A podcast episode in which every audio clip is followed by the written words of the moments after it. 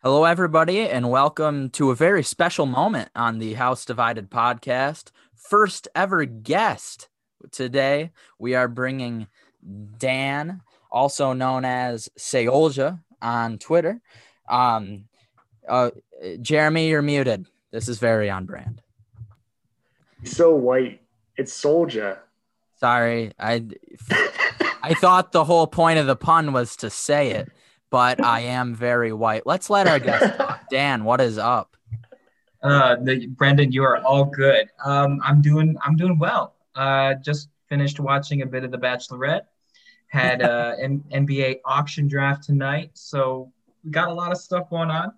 Um, feeling good. Uh, yeah, uh, Twitter handle is Seouljaa with two A's. Uh, don't blame people for mispronouncing that, though. I mean, it's uh, it can be a, a common mistake. Um, but I'm doing great. I didn't know I was the first guest on y'all's pod, so oh yeah, I feel very very blessed and honored. This is great. Yes. So for those of you that uh, don't know, Seouljaa is the co- co-owner of SpartanHoops.com. Um, so we're gonna let you talk about that, especially the also the host of the Breslin Banter podcast. So he knows a lot more about basketball than either Jeremy or I. So we're gonna talk about that tonight. Yes, so yeah. I um I wouldn't say I I will definitely not try to claim to know the most, but uh yeah, definitely um am proud to announce that yeah, I am co-owner of SpartanHoops.com. You can just type that in the URL, you can find it. Uh, my uh, partner is known on Twitter as DK or at SpartanHoops underscore DK. Um, I would say when it comes to basketball junkies, he I, I can't even come close to him. But uh, we, yeah, we came on Twitter around the same time, talked a lot about MSU hoops, and I honestly came to Twitter just looking to talk with a few people about the game. Did not think that I would find myself talking to a lot of different people. Did not think Twitter was uh, what it is for its goods and, and bad. Uh, and I think it was around January where DK and I just started talking about putting together a site and putting together some content. We really wanted to dive into the analytics behind the game, um, something we feel that was lacking um, kind of around the web. And we decided to kind of push forward with it. We met in Michigan in March, and we launched in July. And we're happy to say that it's been going pretty well up to this point. Uh, but you can pretty much go there for game previews, game breakdowns and recaps, film reviews. We've got now some shot charts popping up, and we're going to be trying to explore a lot more, I guess, different ways we can bring analytics and deep dives into the game instead of just like a quick, you know, preview or, uh, you know, one hitter. We want to try to cover all the bases. Yeah, that's awesome. And uh, I, will just say this Michigan State Twitter is very lucky to have you guys uh, providing that type of analysis. That's the type of stuff that, you know, you go to sports Twitter for, uh, not just to scream at each other in all caps and be general dipshits.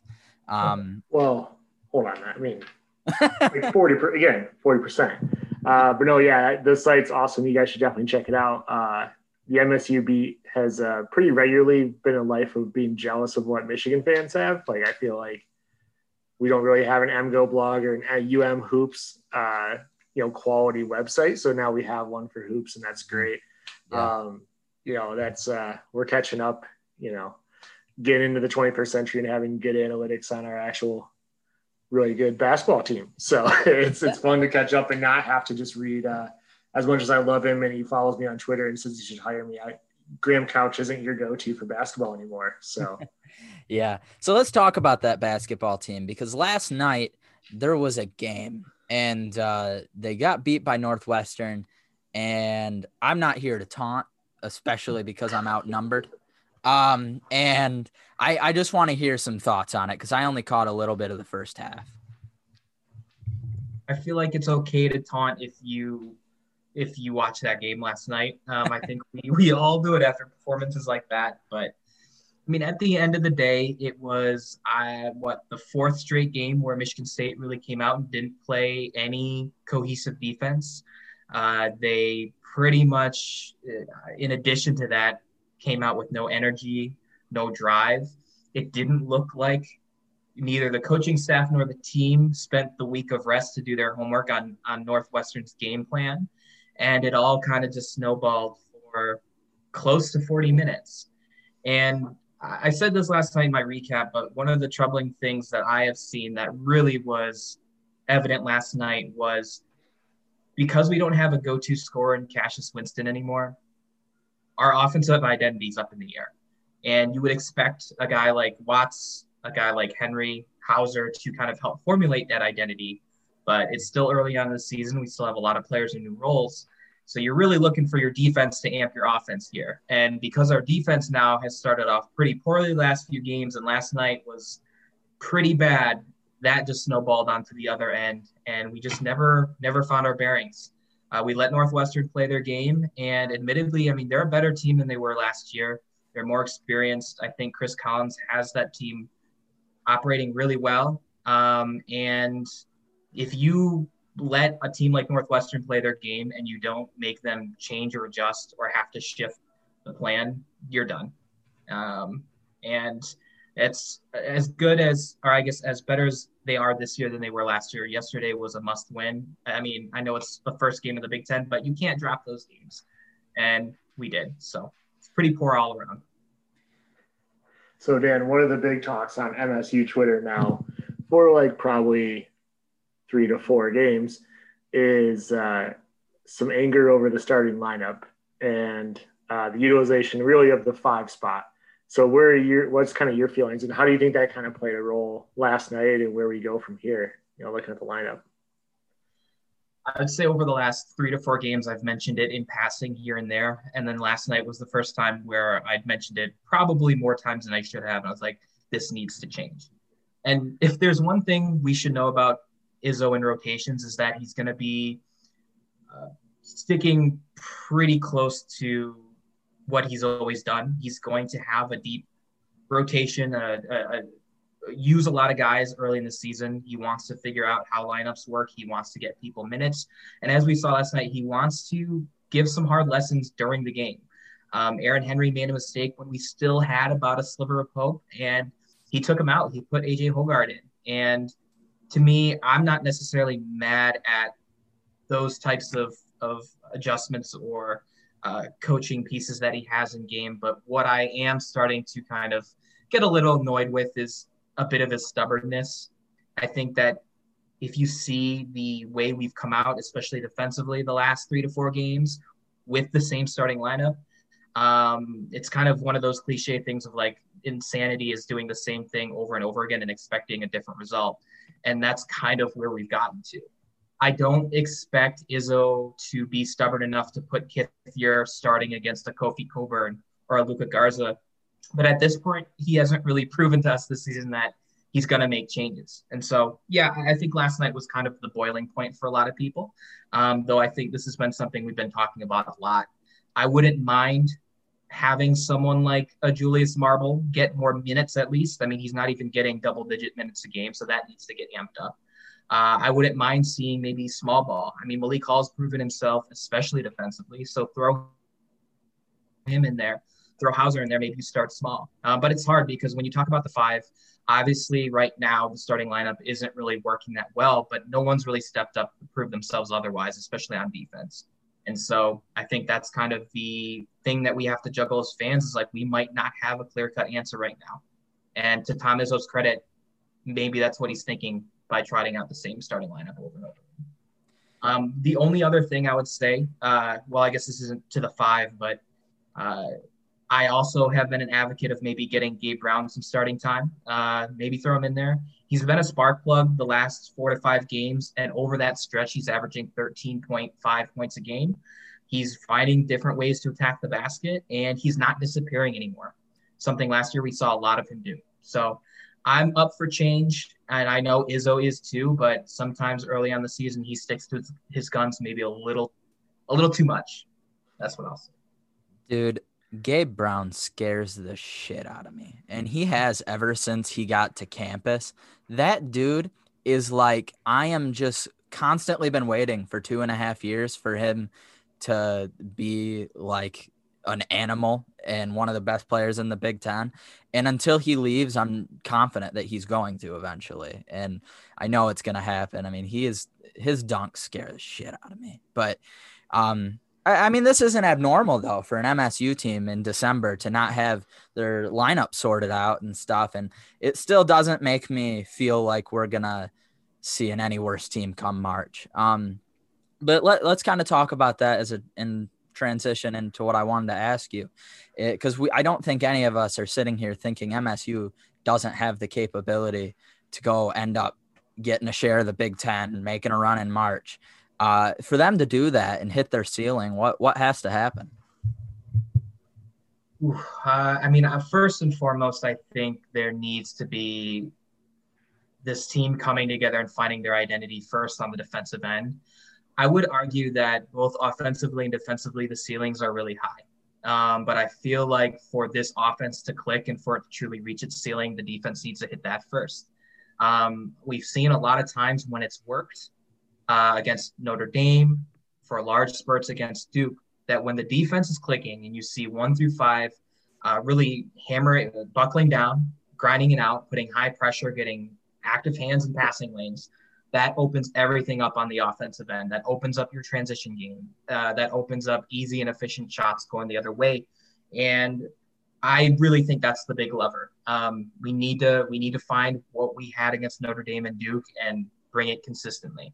You know, and maybe we did get fat and sassy after those games, and we said, "Hey, we're good. You know, we've got now some lower tier competition we can play down to." If if this year's telling us anything, you can't do that. You just can't. So I think it really has to come on the defensive end first. Um, and then I think really, I mentioned Cassius Winston. Maybe this comes to a few individuals. We just need some people stepping up every game to be helping to shape and and figure out what that identity is on what it seems like is a blank canvas right now. So you look at a guy like Aaron Henry, who is a junior now. He is in um, probably his last year at MSU, though, you know, that could be up in the air. You have Rocket Watts, you've got Joey Hauser. I think those three are going to be your three main guys, three heads to the snake of our attack. Um, but we still haven't seen, I think, a consistent output or production or even an identity form uh, for this team to really be making waves. Um, I also think it it also it comes on the coaching staff as well. Uh, I, I, don't want to hammer home too much because I feel like I'm beating a dead horse. But uh, some of the lineups you saw last night, I think some of the decisions that were made to be pulling out uh, Aaron Henry in the second half, um, not deciding to go with a Marble Hall lineup in the second half when they really did look good and they stemmed a Northwestern run. Kind of, I think you kind of scratch your head. Uh, but at the end of the day, I mean, I'm not on the sidelines coaching these kids, and so I have to check myself. Um, but I do think as MSU teams have historically gotten better throughout the season, I think coaching decisions have as well. And and who are we to question Tom Izzo? Who are we to question a Hall of Fame coach? Um, so those are a couple of things I'm really looking to see come together. Uh, it's it's weird. We've got a lot of players in new roles. We've got a lot of players trying to figure out new things, and as we saw last year, things really started to click towards February. So that's kind of the output I'm looking to see. Um, I just hope it's not too late for a, a Big Ten championship. Yeah, and I don't think it is. I mean, it, teams are going to drop games like like last night all over the league, all the way up until the last day of the season. This league is going to be a gauntlet. Um, do you see a world where the wheels kind of fall off this thing and these problems kind of fester into anything bigger? And, and if so, I mean, what is MSU's floor, right? Because I, I, I would never put them, but like even worst case scenario behind like seven or eighth in the Big Ten. Yeah, I don't think it'll be seventh or eighth. I think when we look at this year and what the definition of wheels falling off for this team can be, I think it would be falling out of the kind of the top rung of teams that we thought preseason we're going to finish one through four. So that's what Michigan State, Wisconsin, Iowa, and Illinois. Yeah. Um, you've got teams knocking on the door. You got Rutgers, who had a great win against Illinois to go 2 0 in the league. You've got Michigan, who is still undefeated, who I think they are knocking on the door, though I don't think they're quite there yet. Uh, you've got some other teams too. I mean, like you said, Brendan, this team is, or this league is so deep. Uh, we lost to a Northwestern team I don't think is going to finish on the bottom. I think they can finish 12, 11, or arguably 10th. And that's maybe a stretch, but they're a solid team. Um, I would say the floor right now for MSU would be finishing fifth, sixth, maybe going out the first weekend in, in, in the tourney. And uh, I can, I guess I could see that happening if, if things don't come together. If this team is still kind of plodding around looking to see who is uh, going to be stepping up consistently. Um, if we are seeing maybe the type of production that Rocket Watts had last night happen over several games, though I don't think that will be the case, then we're in trouble. Um, Aaron Henry, I mean, if if you look at his either shot charts or his shooting percentages this season, uh, he's taken a lot. He's a high volume shooter, and his efficiency isn't necessarily where you want it to be. Although I'd argue he's uh, do it everything type of guy that you don't really want to worry about that right now because he is the anchor to this team. Um, I guess I could see uh, the wheels falling off and having that finish for this for this team. It's a long shot, right? It's a long shot. It yeah. is definitely a long shot. I would say that's something you don't want to put your money uh, or you don't want to bank on. Um, you would expect this team to be turning tides and and making moves, which I think is going to happen. Yeah, I agree. Uh, I like that you mentioned Michigan though. So let's, uh, Jeremy, do you have anything else to say on Michigan State? Any final thoughts? I think I think I have one more, and we'll make that the final uh, question before we let Dan go. So we, we can transition to Michigan. Okay, cool. Uh, Michigan, as you mentioned, is undefeated. Um, so before we get to the how do they hit their ceiling for Michigan, I think there needs more clarification with this team what a ceiling is because you mm-hmm. mentioned uh, being top four in the league, and I kind of view that very similarly. Um, I think if Michigan hits everything, they would be. It, best case scenario to me is getting extremely lucky in splitting a conference title with like three or four teams. Um, probably finishing third or fourth if all things click. Uh, it, do you agree with me on that? And then uh, I guess I'll get to the question of how do they hit that? How does that happen with this roster? I agree 100% because because this league is so talented and so deep. The margin between the top four teams and a team like Michigan is razor. It's so thin, mm-hmm. and for this team to be finishing as a co-champion or to be finishing in that top tier, which I do think is a very solid ceiling. Um, it's it's not going to take. I mean, it's going to take much, but I don't think it's going to take much uh, of anything different than what we're seeing up to this point. And if we're going to get into what needs to happen, I think we can do that. But uh, they're knocking on the door. Um, and when, at least from what I've seen, when this team is hitting stride and um, when things are coming together, it's it's going to be hard to stop. I mean, who would have predicted a guy like Hunter Dickinson to be arguably one of their best players up to this point? I mean, yeah.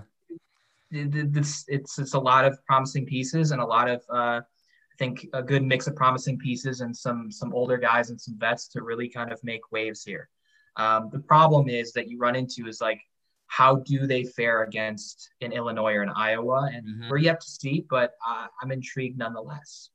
Yeah, I, I, I, think so too. I, I love hearing you talk about Hunter Dickinson because I love hearing anybody talk about Hunter Dickinson. I mean, dudes came in. Obviously, the caveat here is that he's 20 years old, and so he is a freshman, but he does he just turns 20. Uh, but still, he's been an unreal uh, revelation for Michigan. I think. Um, I think the biggest issue with this team is how long is Austin Davis gone? Um, because if Hunter gets into foul trouble, you're pretty much forced into a small ball lineup, and there are definitely some teams in the the Big Ten. Like if you go to Illinois and are forced to play small ball for 30 minutes, I don't think you have a chance of stopping Kofi Cockburn. yeah, I, w- I would agree with that. And like this summer, I figured that Austin Davis would be uh, the replacement center to, to come after Teske, uh, or I guess be Teske's replacement. And he really is kind of that. He's one of Michigan's levers that can really determine where they're going to go. Because as you mentioned, like uh, if Dickinson gets into foul trouble or if things aren't really clicking for him on a given night, you're going to need that secondary big man there to be helping, especially against a team like uh, that has Kofi Cockburn uh, in Indiana yeah. with Trayce Jackson Davis, things like that. Okay. Um, so he is uh, most definitely um, going to be a, a, a, crucial piece for them.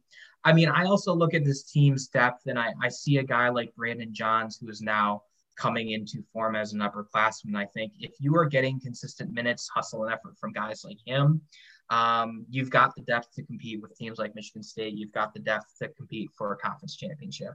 Um, and I mean, the way Juwan Howard's had now both of his two seasons and, and the starts that he's had, um, I have, I guess, confidence in the way that he can be, you know, pushing this team as well. I mean, there was some talk about that, uh, maybe I guess argument or feedback he had with uh, Isaiah Livers, um, but I thought that was good. Honestly, you yeah. saw them towards the end of that game, and they were like with each other, you know, giving fist bumps, and I think that's the type of energy and just like grit you're going to want from one of your your uh, your veteran leaders. So, uh, I, I yeah, I, I, agree with you. I think all these pieces are, um, yeah, solid for for Howard in year two, and I wouldn't be surprised if if they do make a run and they finish in that top tier. I, I don't know if I'd pick them as a co-champion yet, but that's no, a very I, good ceiling to have. Yeah, yeah, I think so too. Um, before we talk about I, I, and I really think a lot of the going the other way, how does Michigan hit their floor is probably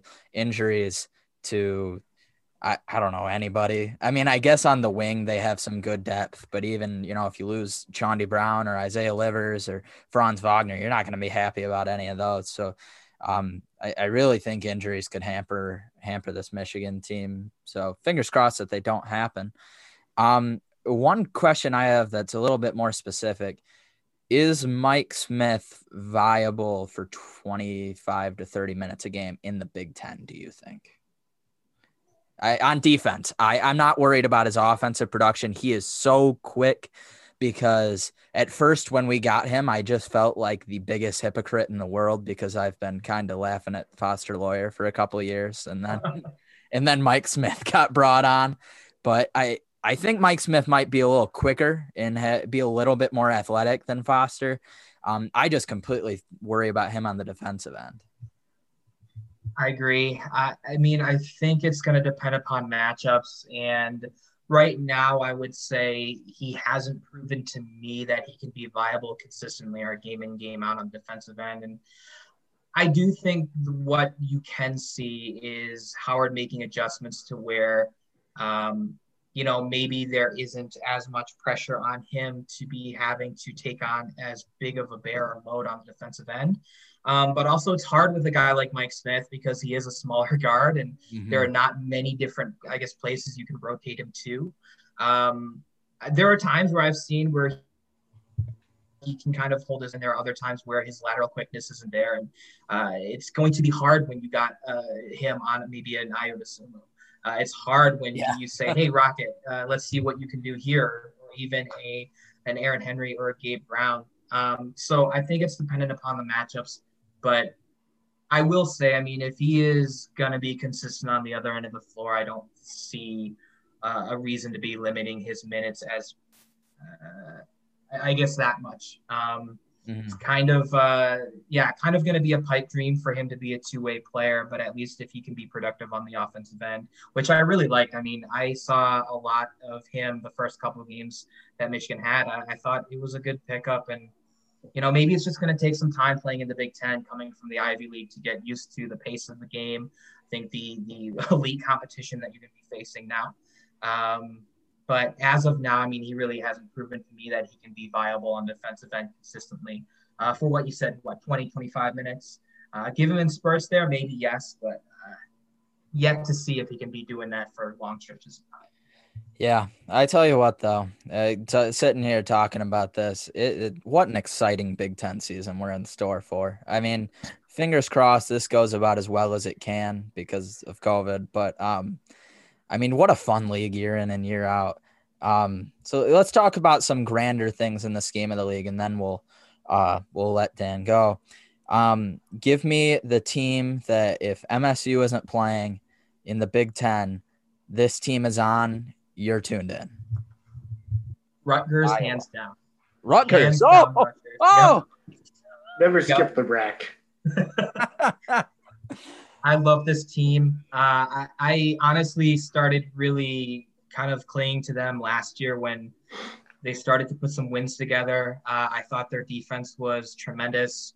Their hustle, their energy, their heart, and them missing the tournament last year because of COVID, COVID broke me. I was like, this team was playing Yeah. so well. They deserve the spot, much like Penn State last year. And I told myself this summer, when I'm not watching MSU, these are going to be the guys that I root for. And That's um, awesome.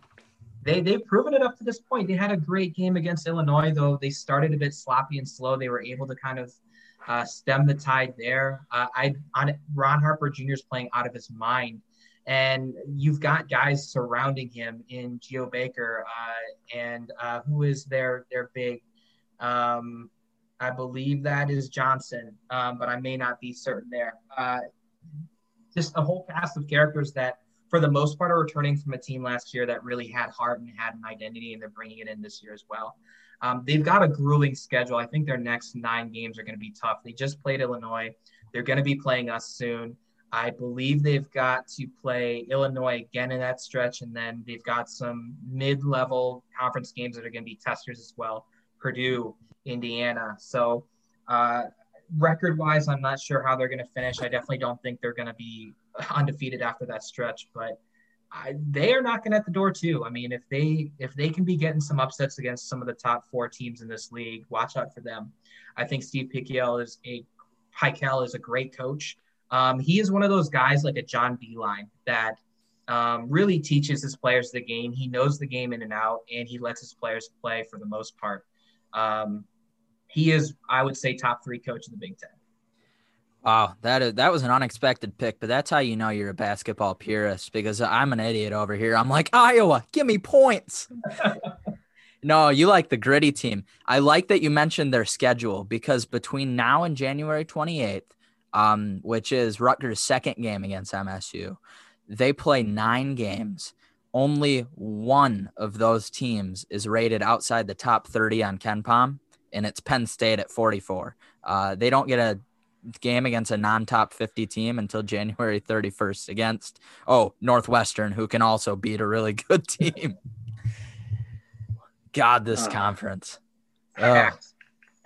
All right, so a couple weeks ago, me and Jeremy did this. I believe I picked Wisconsin and MSU splitting the title. Jeremy, I believe, took Illinois. Um, he did. G- give me your league prediction. Who who you think wins this thing? Okay, so let me go over yours again. Brendan, you said there's going to be split. Yes, I think Wisconsin and MSU share this title. Um, Wisconsin because they're really the only team who hasn't really showed a weakness yet in the Mhm. Big Ten, uh, and uh, MSU because I'm a pessimist by nature, so I am just trying to. Say MSU was your prepare myself. boogeyman pick, and you know it. Yeah, it is. I to be fair, I made it a couple weeks ago when they were like about to beat Duke or some shit. I didn't I but I'm standing by it though, because again, I have to be mentally prepared for like the ninth title in a row or whatever it's gonna be. I like that. I I think I'm gonna I picked them in the summer. I'm gonna pick them again. I'm gonna go Wisconsin. I think they're gonna win outright, though I obviously wouldn't be surprised if they were co-champions this year. Um, I think it'll be Wisconsin one. I'm gonna go Illinois two, MSU three, Iowa four, which might be a bit of a surprise, but I'm really banking on MSU hitting their ceiling on some things. Um, then I'll go Rutgers five, Michigan six. But I yeah, that's so hard. This this this conference is just loaded. I think for anyone who's thinking Iowa, my one knock against them, as we've all probably talked about before, is what the hell is Fran McCaffery doing with that defense? Like it's he doesn't even care. Nothing. That's Nothing. an easy question. nothing. And No. this was the talk of the town this summer when all the pundits had Iowa in the top five, and our responses was, I mean, it was simple. It was, well, if they can prove that they play defense, maybe, but you can't get in a shootout every night. It just doesn't happen. You saw that against Gonzaga. Um, transition defense is downright terrible. They should, Fran should be ashamed. Honestly, it's it's it's atrocious. Um, but that's not to I've say seen that, that man. He has no shame, Dan. Yeah, we yeah. Are you kidding? no, he doesn't. I mean, Yeah. but just wait till they have to play Big Ten teams where the coaches all know exactly how to get hundred points. You know, I, Exactly. I, I don't see them winning the title. I thought any picks were a bit too optimistic because the record has shown that he refuses to acknowledge that the team plays defense. Agreed. Agreed. But what that's would not to say there's a perfect team in this league. There isn't. And No. uh, every team's got its pros and cons up to this point. And honestly, I'm trying to take everything with a grain of salt this year because there are bigger things at hand than, than basketball right now. So Absolutely. Just enjoy so, it. so, what would you say is going to be the loss? Like, so Wisconsin wins it. How many losses do you think they have?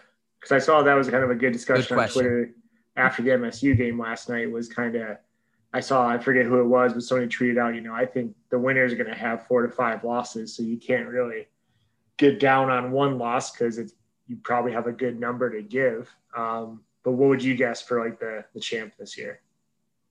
Obviously, with all the 2020 caveats, I'm like, there's going to be some weird oh, yeah. funkiness that's going to come up. But uh, you know, what would you guess? Like, uh, assuming we get a full season and everything, you know, how how that's going to play out? Yeah, I, I would say, I would say four, maybe five. Okay. Um, I don't know if I could pin him any lower than three. But I mean, if you look at KenPom, I believe his prediction says their only loss comes to Iowa, and that's the last one of the season. Um, but I can see I can see them dropping honestly one of their two games against Michigan. Um, I can mm. see a team like Illinois pulling out a, a close one, so there's two already. I would like to believe that Christmas Day, Michigan State can pull something off and, and get that win, but um, right now I'm not feeling too good about that. Uh, I just think there's so much, again, so much depth, so much parity this year that there's no way you can't walk out of this league with two to three losses and be the winner. It's just going to be too much of a slugfest. Sounds good. So before we let you go, we're going to talk about signing day this week with football. So I think I had to get one more question on you, recruit related.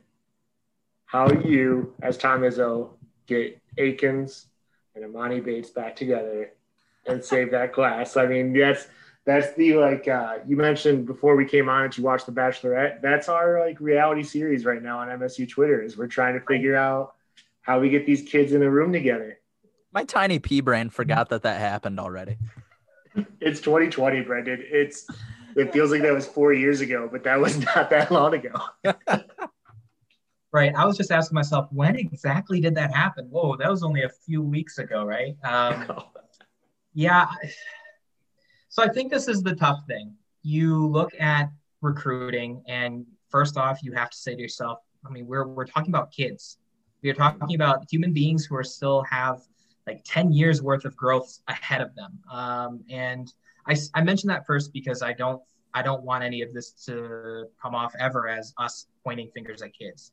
Um, I think the situation that happened with Ypsi Prep came down to how adults handled that situation, point blank, period. And when you have players that get into an argument or have players that have differences, part of your role as the coach and as the adult in that situation is to help facilitate, mediate, and to help kind of rebuild or recraft um, how that relationship is going to be because there are always going to be ups and downs. So if I'm Izzo and if I'm looking at this situation, I I don't necessarily think that hey, let's have like a mediate conversation, the three of us. But I, I, I do kind of would probably look at talking to both camps and saying, here's exactly how I envision your role being when you come to East Lansing, and here's how I envision your role playing out with every other player who's going to be on this roster. I think like having clear cut expectations for how not only you're going to be playing, but how you're going to be fitting in with other others is going to be key. And I don't, I wouldn't fault anyone for saying, you know what, that fit's just not for me. Then, uh, then I, I gotta, I gotta piece out deuces. But I don't know. I, I would just try to make things as clear as possible say, hey, you are coming into a program where I know that your entire career you've you've gotten yours. Like that's been your game. Uh, I'm going to promise that you're going to get yours, but you're going to do it within the confines of how we operate here at Michigan State. Um, and I, I, yeah, I guess maybe just continuing to be consistent communication with both camps. I honestly, I don't see any problem uh, on the Aiken side. I think it's just all up in the air in terms of what Bates wants to do with possible reclassification, possibly professional ball, wherever that may be. Um, and I'm not saying that camp was at fault about what happened, but I think that's going to be the, the lever that you're going to really need to push more because uh, I think there's more, I just, I guess, more avenues for where Bates could go. I think Akins is for sure going to be, yeah, solid Michigan State, but um, Bates's decision is still up in the air. Uh, got a lot of options. but that's my thing, and I'm glad I'm not a coach because I I have already handled enough with students to where I, I couldn't do that on the sports end. So. Well, thank you for the insight. Thank you so much for coming on the pod. This was a blast. Um, I do want to address one more topic for you two before we go, but I just wanted to again plug Spartan Hoops. Go check out the good stuff. Um, but uh, real quick to end this show, you and Northwestern, Michigan State and Northwestern, traded upsets over top 10 teams in different sports. Was it worth it? Would you trade, and I'm asking this to both of you, would you have traded you guys getting out clean of that basketball game last night for the football win not happening? Uh, yes. For sure, yes. you said. I yes. thought Jeremy would say no. Oh. I would say no. No, so I'm saying no. Oh, okay, uh, that's exactly. Pat, I, I hate Pat Fitzgerald, that union busting asshole. Uh, I loved beating him. I, I could. I'm not trading ever beating that guy. Um, you know, the only thing that sucks the most was it was an empty stadium and I wasn't there. Uh, having watching their bus leave, like no, I would never trade that. There's a lot of basketball left to play. We talked about it. it's gonna be a long season. Uh, I, I can't trade Mel Tucker uh, taking Fitzgerald to school and you know, and and now that's our lasting image of like, I mean, the last good image of Rocky Lombardi. You know, he's transferring out. So yeah, I wouldn't trade that for uh, for basketball, but uh, I also don't have to deal with the the replies that Dan does on Twitter for basketball coverage. So I uh, that's an easy one for me to take.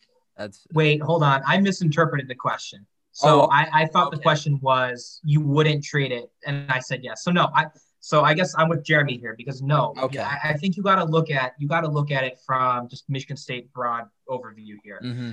MSU basketball, to Jeremy's point, I think we're going to be fine. And there's we've got so many more games down the stretch. We've got Tom Izzo, a Hall of Fame coach. He's already cemented. But if you look at that win against Northwestern in football, uh, you look at Mel Tucker's first year, you look at just our wins, Michigan, Northwestern. Uh, I wouldn't trade that at all. You got to think about the swings that win brought. Um, you got to think about what that did for the program and for Mel's first year. Um, and when I was watching Northwestern Ohio State in that game and I saw their records on the scoreboard, I was so happy to see that one in the loss column because I knew yeah, that, that is cool. Yes. So it, I mean, so yeah, obviously there are real implications for you guys' programs, but I was hoping just for this to turn into a who's more unlikable, Pat Pat Fitzgerald or Chris Collins. That's true. That's a good point when Pat Fitzgerald gets down on the sidelines like a dog and becomes a meme, then he can be as likable as Chris Collins. Until he does that, uh, the only likable part of Northwestern football is the guy in the polo flexing all day. Oh man, that guy works. That guy takes four pre pre workouts before every game. I hope the Bears hire him. Oh my god, I will kill you. all right. Well, with that being said, again, Dan, thanks so much for coming on. Uh, everybody, go make sure to uh, rate and review, subscribe to the podcast on Apple or Spotify. A- any parting words from you guys? Just want to say thank you for having me on again. I definitely love coming on to pods and especially pods with two people that I really, uh, really like, enjoy talking to, and appreciate. So, uh, honor and um, hopefully we can be doing this again. I'll have you two on Breslin Banter. Let's do that. That'll be fun. All right, everybody. Chris Collins.